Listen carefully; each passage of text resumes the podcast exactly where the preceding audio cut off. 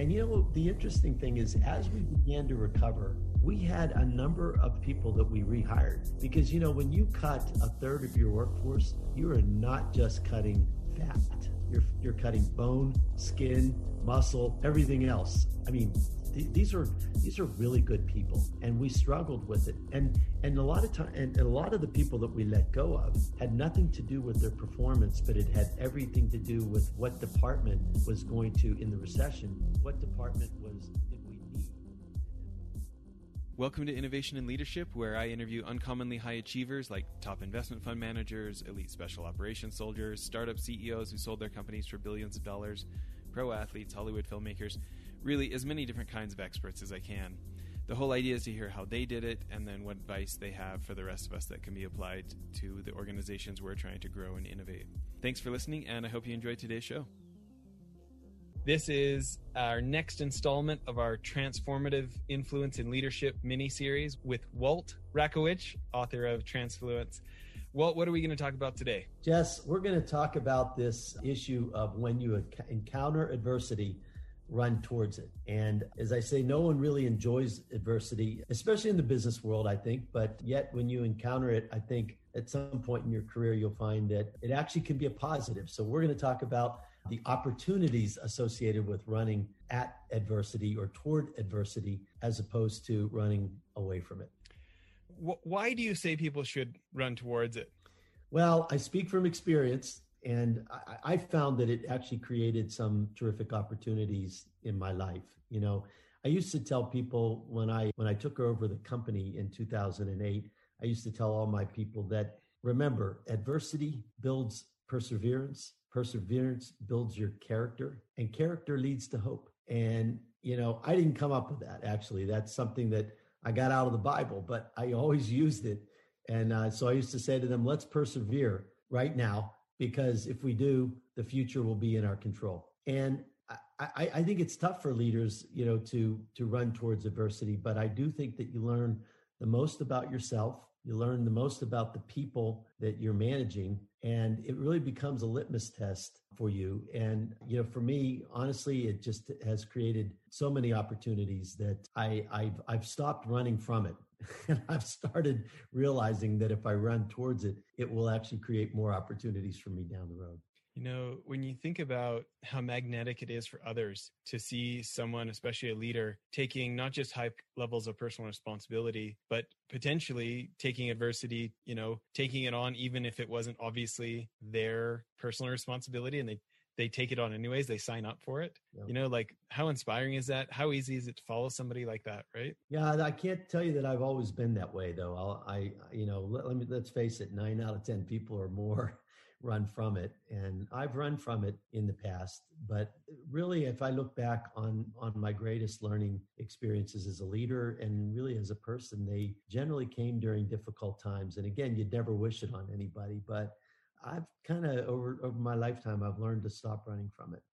When you think about times during your life where adversity actually turned out to be a good thing, what what would those look like in your past in your past? Well, I, I, I would just say this one one of the things I, I tell people all the time is that every time that I got outside of my comfort zone in my life, just about every time, and I had to make a tough decision, which didn't seem obvious, but and it was uncomfortable. It led to something better. And there's been a number of things that have happened to me in my life. And I, I, you know, probably the funniest story, and I wouldn't even call this necessarily an adverse situation, but something that some people would say, "What a, I can't believe I found myself in this."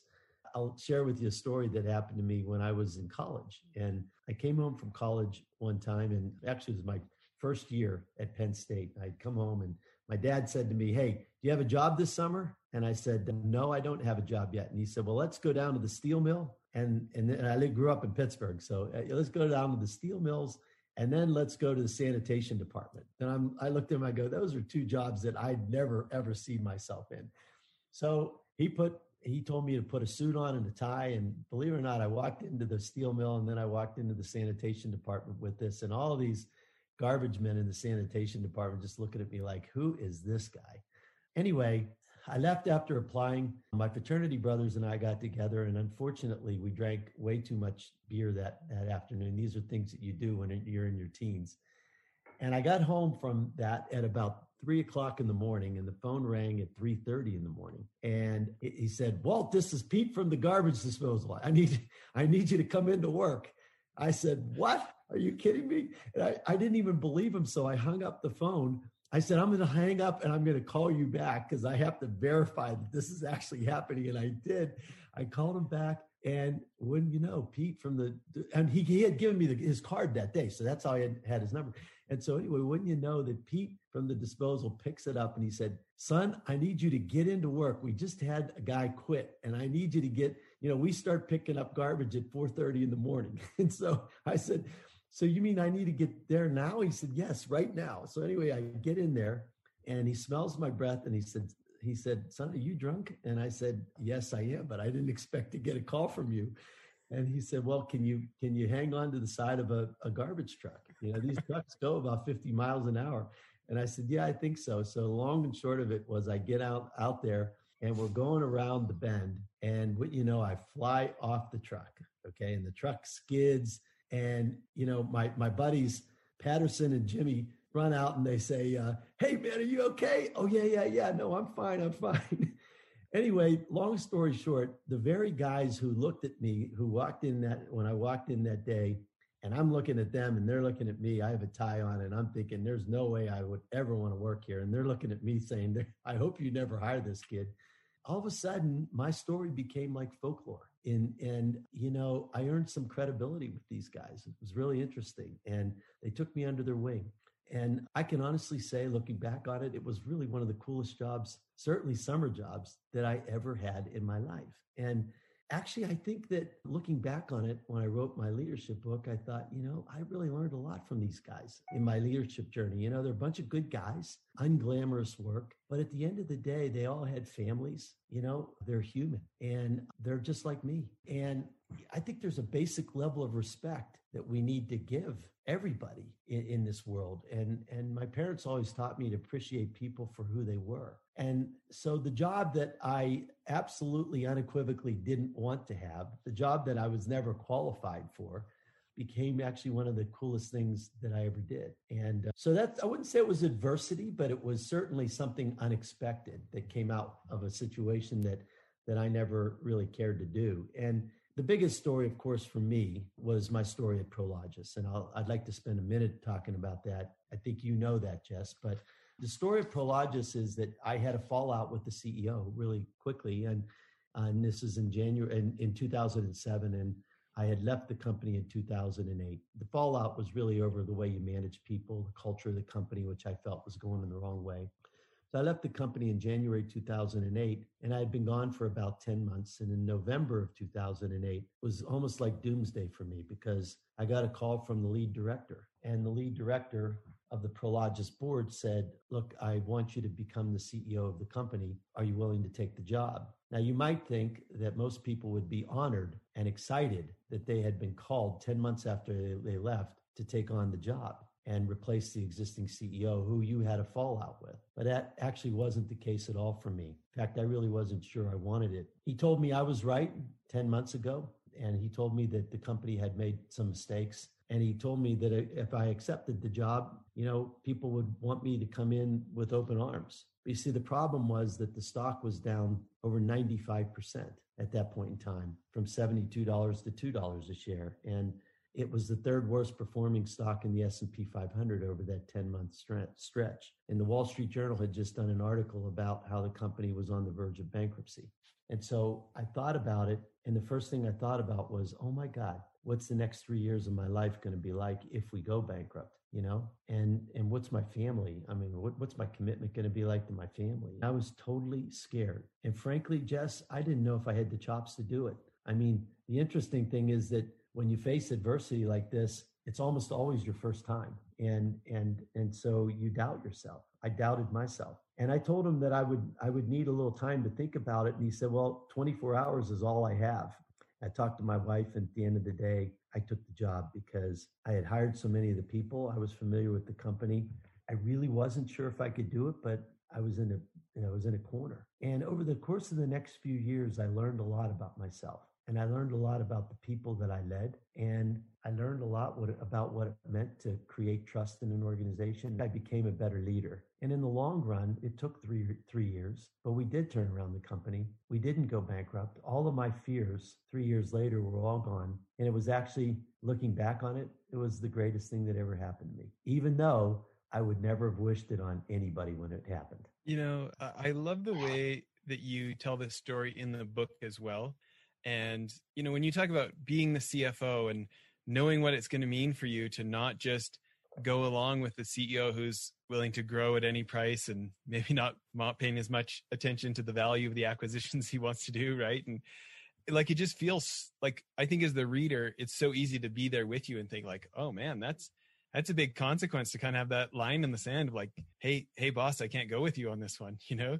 I, am interested. What do you think was the most difficult or adverse thing during that time for you? Well, it happened not too long after I came back. You know, I I, I walked in the door and I realized that it would it was going to take a real effort to turn it around. But I candidly I didn't know how bad the financials were in the company. It had been 10 months. You know, I left and came back and I kind of thought things were going to be better than they were, and they weren't.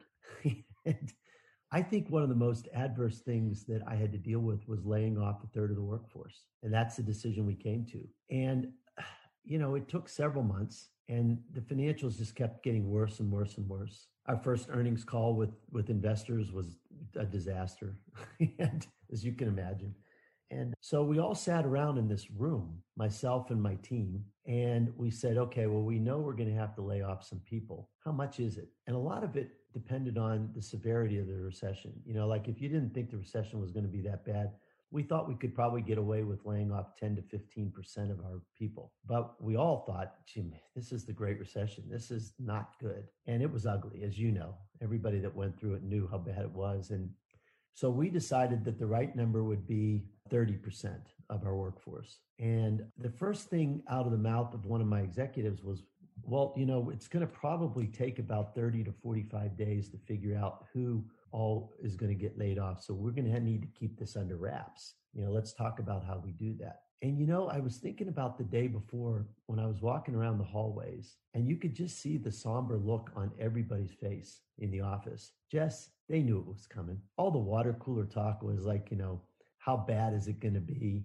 Are we going bankrupt? How many people are they, they, the management team, going to lay off? You know, everybody's talking about it. And it was no surprise to people. And I remember saying in the meeting, you know what? We can't wait 45 days or 30 days to know all the details. And as a matter of fact, if we unroll, if we unveil this with all of the details, then everybody's going to think that we've been sitting on this for at least 30 days because how else would you have all the details, right?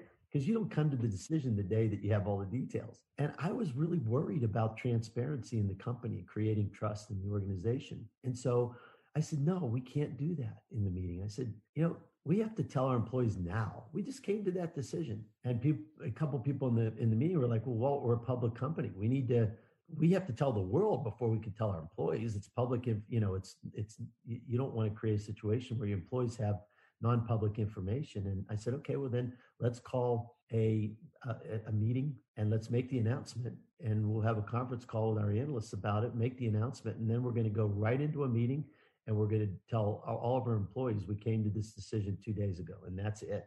And we just, you know, and we did. And we walked into the meeting with our employees and we showed them the math. We said, look, we want to try to save the jobs of the two thirds of the people that are here. That means we have to lay off a third. But here's what we're going to do we don't have a lot of money on one hand, but we're going to treat it as if we have a lot of money. You know, we're going to give you outplacement services. We're going to give you financial advice. We're going to give you emotional support. We're going to give you counseling if you need it. And we're going to give you fair severance packages because at the end of the day, the third that we're letting go of are as important as the two thirds that we're keeping. And we want you to know that we're being transparent the day that we knew about something. So we're taking a risk. We don't know who who the people are.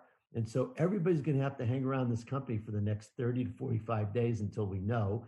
And we know that's uncomfortable for you, but we wanted to tell you when we knew. And I believe that adverse situation which is probably one of the most difficult things for leaders to go through, turned out to be a blessing for us because it helped us build trust in the organization through transparency, through brutal honesty, through the timeliness associated with how we told people. I think in retrospect, the employee base looked back at it and said, you know what? Now that we've processed all this, it's a bummer that a third of us are going to go. But I think they treated us with dignity and they treated us the right way as employees. And I truly believe, Jess, that that adverse situation for us turned out to be one of the most important ways that we built trust over time with our employees.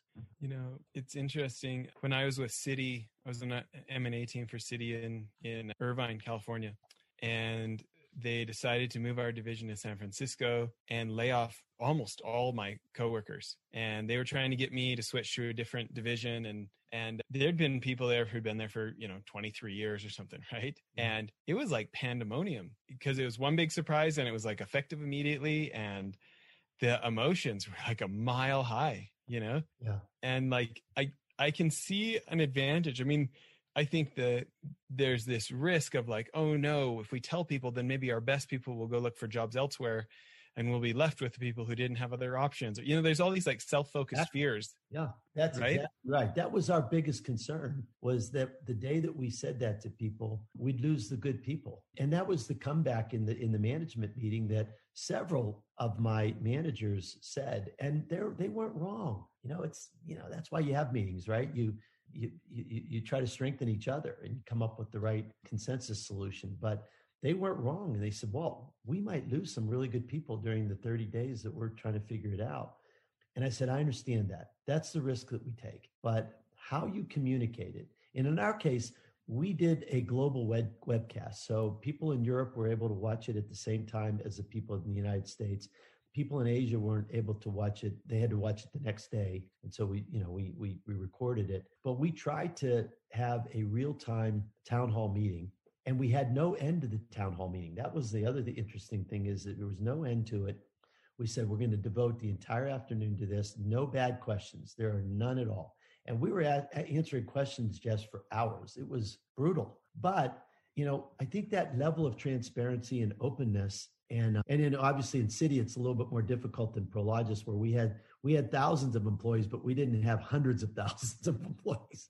But nonetheless we still had you know we were a pretty big company and we handled it that way. And i really think in retrospect it really was one of the best things that we ever did as a management team. It was our toughest moment and yet it turned out to be our brightest moment you know, there's so many messages within that. I was really interested to hear you say that you didn't have an end to it. You know, you think about this idea of you're letting people know now because you're trying to take care of them, trying to do what's right for them. With that idea of listening and being willing to answer as many questions as there were, like what a great reinforcing message of like we are taking responsibility. You can trust us. We're we're not shrinking from the challenge. You know, we're going to compensate you fairly in the event you're part of the one third and you know, the interesting thing is, as we began to recover, we had a number of people that we rehired because, you know, when you cut a third of your workforce, you are not just cutting fat, you're, you're cutting bone, skin, muscle, everything else. I mean, th- these are these are really good people and we struggled with it and and a lot of time and a lot of the people that we let go of had nothing to do with their performance, but it had everything to do with what department was going to, in the recession, what department was, did we need? And then what department did we not need? For example, we were a development firm, a real estate development firm, and we knew that we weren't going to be constructing new buildings. So a lot of people in the construction department went. Now, there were a lot of really good people in the construction department, but because they were in the segment of the company that wasn't going to grow, we had to let them go. Well, as soon as we did start growing in, you know, 2011, 12, 13, a lot of those employees, not a lot of them, but several of them came back. And, you know, I think that the way we treated them in a dignified way had a lot to do with that. I mean, if we treat, you know, they, they, they leave with a bad taste in their mouth, they ain't coming back to the company. That's just the bottom line, you know. You know, I think about so many of the leaders that I respect, and something that seems quite common amongst them is long term thinking instead of short term thinking. Yeah. And that, you know, what's going to make the analysts happy next quarter versus what's the long term, what's the long term reputation of our entire organization? You know, that's yeah. the difference between short term thinking long term thinking, right?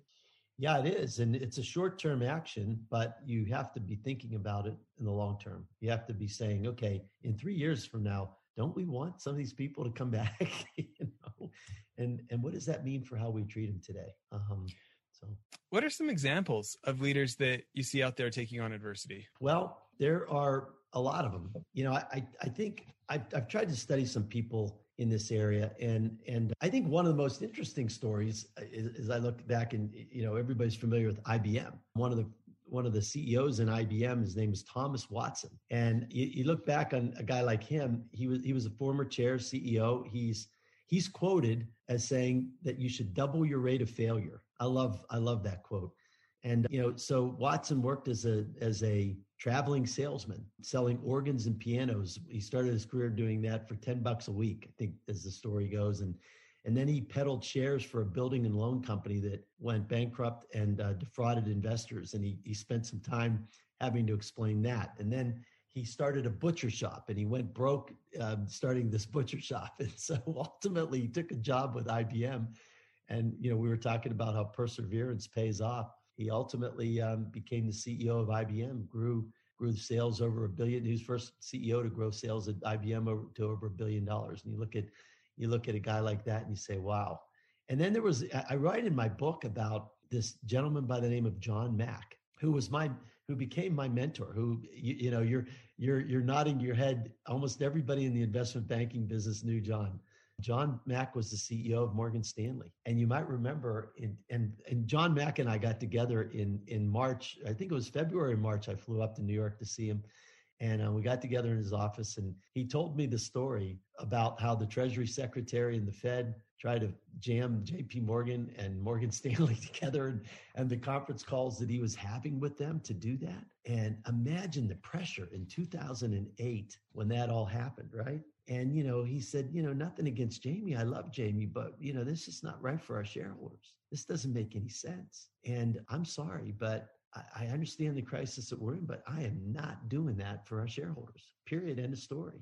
He told me he even hung up the phone, literally slammed the phone on one of them. I can't remember if it was the Treasury Stack Secretary of the Fed, but, but anyway, you know, I mean, you think about the pressure that guy was under, the adversity that he went through, and he didn't buckle. And Morgan Stanley is the firm that we all knew them today. And, you know, it's 10 years later or, or 12 years later. But Imagine the adversity that he went through. And interestingly enough, Prologis, you know, one of the things I, I did before I left was we merged with AMB, which was our largest competitor. And, and Morgan Stanley was our investment bank. And JP Morgan, oddly enough, was AMB's investment bank. So, you know, here they are. They're, they're separate companies to get today. And you think about the adversity that a guy like that, you know, went through. So those are those are some of the leaders. I mean, there's there's a number of them that are out there that have led through tough times. Alan Mulally is another one who led Ford Motor.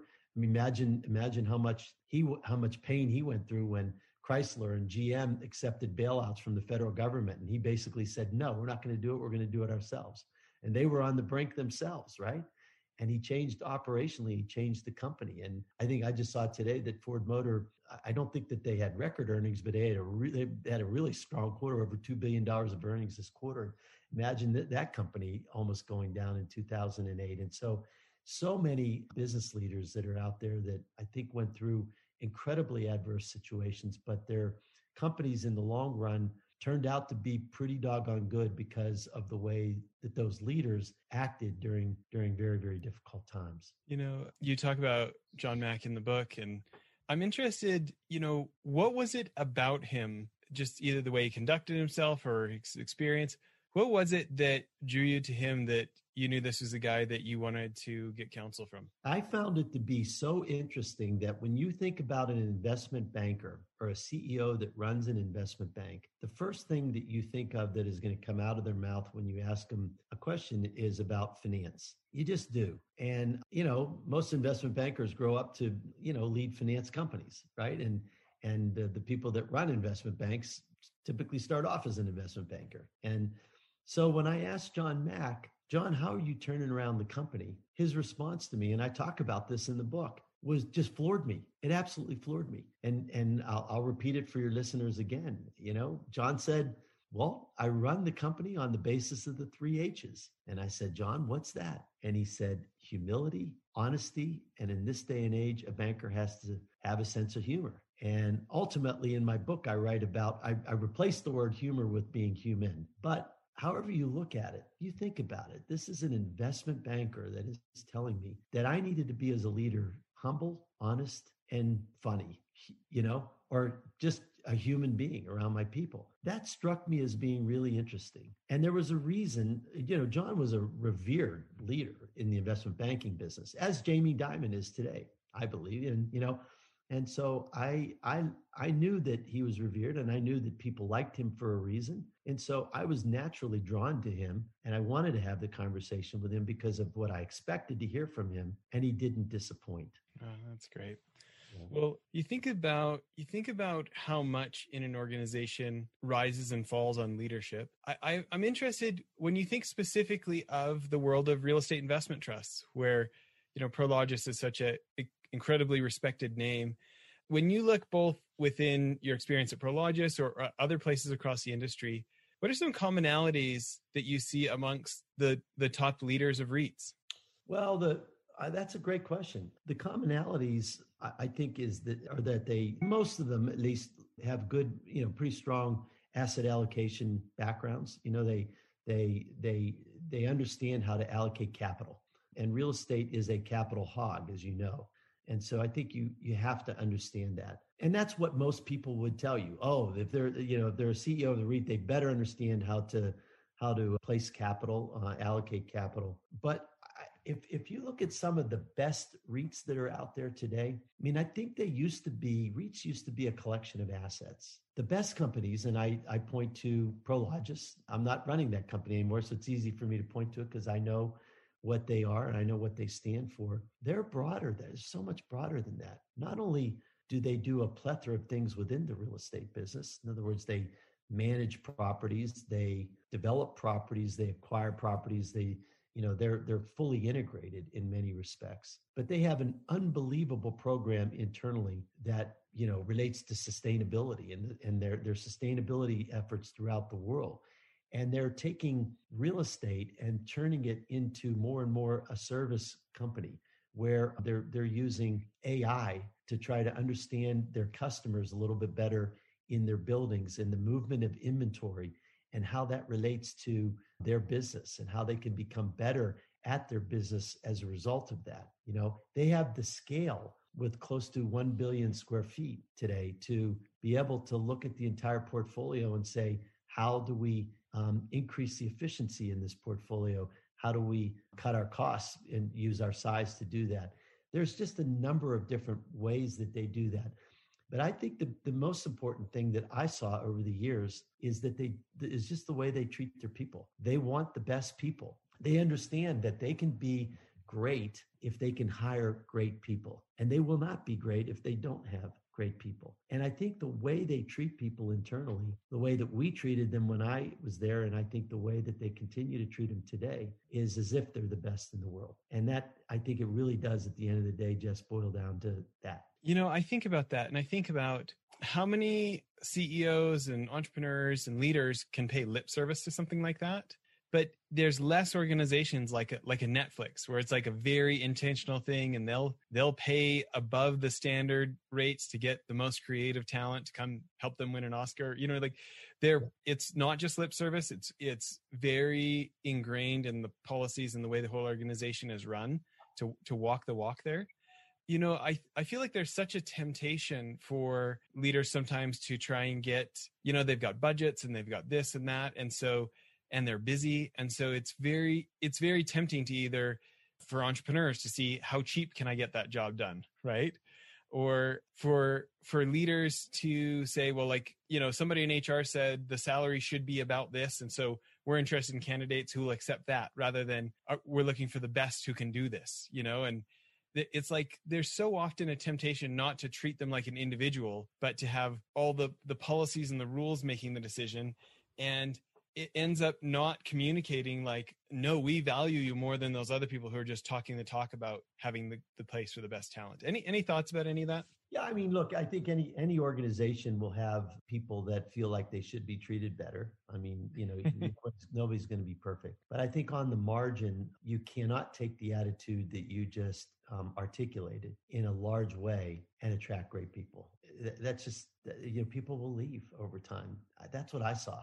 And so you, if you want to be the best, you have to hire the best, and you have to treat they're the best. So you know, I, I think about we had we had Joel Peterson on the show a couple times. You know, former former yeah. uh, leader over at Trammell Crow and CEO of JetBlue and, and a fan of yours. And and he spoke so highly of Prologis on the show and what you guys did. Mm-hmm. And I'm interested in what you think you did that maybe other REITs of, of a similar level weren't doing that that got you guys the kind of talent that that Prologis had the rise it's had.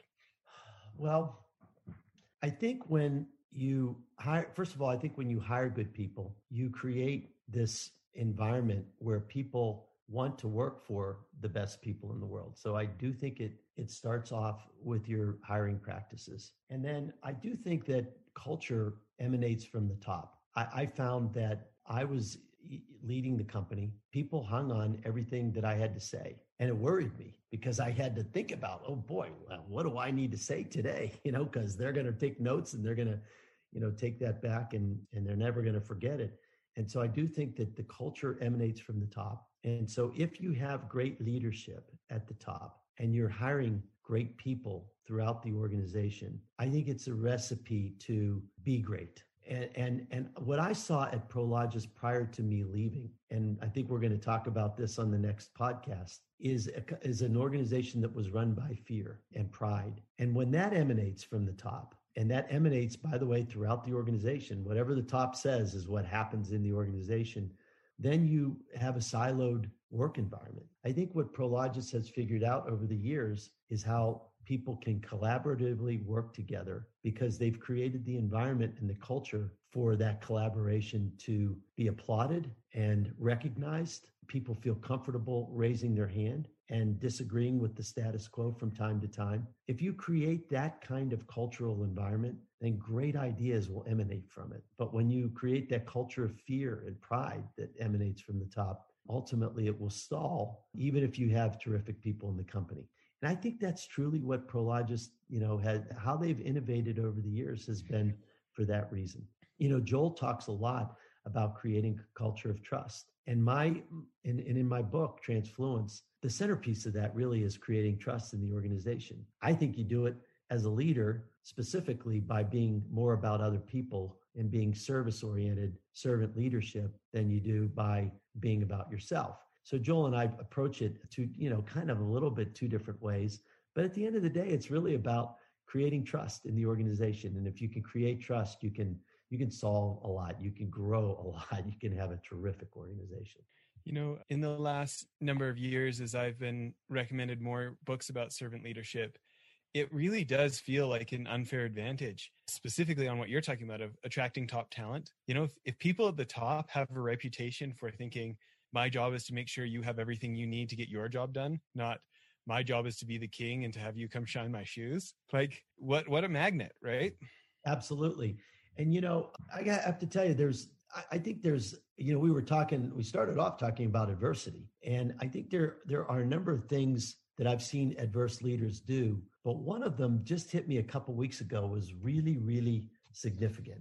I, I, you've probably heard of Ed Bastian. He is the um, CEO of Delta Airlines, and I was on a conference call with him a few weeks ago, and and it, there, it was it was actually a, a, a, webinar type call. I was just listening in, and somebody asked him the question. They said, "Is there anything else you want to say, Ed?" And this is at the end. Now, keep in mind, this is a CEO whose revenues are down somewhere order of magnitude of seventy percent now, and in March they were down, I think, over ninety percent. Right so this guy has gone through hell and back, right? And he said, This is a time that we were anointed for. He said, This is a blessing, not a burden, to be a leader in this time. He said, It's an amazing time in a chapter in my life, and he said, What an honor and privilege it is to be managing at a time like this. Now, I think about that, and that and the first thing I think about is attitude matters. You know, I was just talking a minute ago about how culture emanates from the top. That's what I'm talking about. That's a CEO that, irrespective of how bad it is, he is still talking about it being an honor and privilege. Think about the influence that he's had with his, his employees, and they're going to get through this. And he has a chairman of the board. I don't know if you picked up on this in my book, but I interviewed Frank Blake, who is a former CEO of Home Depot. And Frank and I have become friendly over the years. And Frank Blake is the chairman of the board at Delta. So it really starts from the top. Frank Blake turned around Home Depot, and he's the one that used as his central how do you how do you say his his, his central motivation for people was something he called the inverted pyramid where the CEO that used to be at the top of the pyramid is actually turned upside down and the CEO is at the bottom. What an attitude. I mean, these are guys that are running. They, in the case of Frank Blake, ran a ran a huge company, and and and now Ed Bastian running Delta Air. But you know, if you think about that kind of attitude emanating from the top, that's how you attract great people. That's how you create trust in the organization. You know, the, these are two other heroes. You're asking me about heroes before. People that I I think a lot of. I mean, Ed Bastian is really at the top of my list. Oh, I love that you know, I want to be uh, respectful of your time. I know you've only got a couple more minutes here. So the obvious question is, well, do you have anything to add that we haven't covered? well, let's see.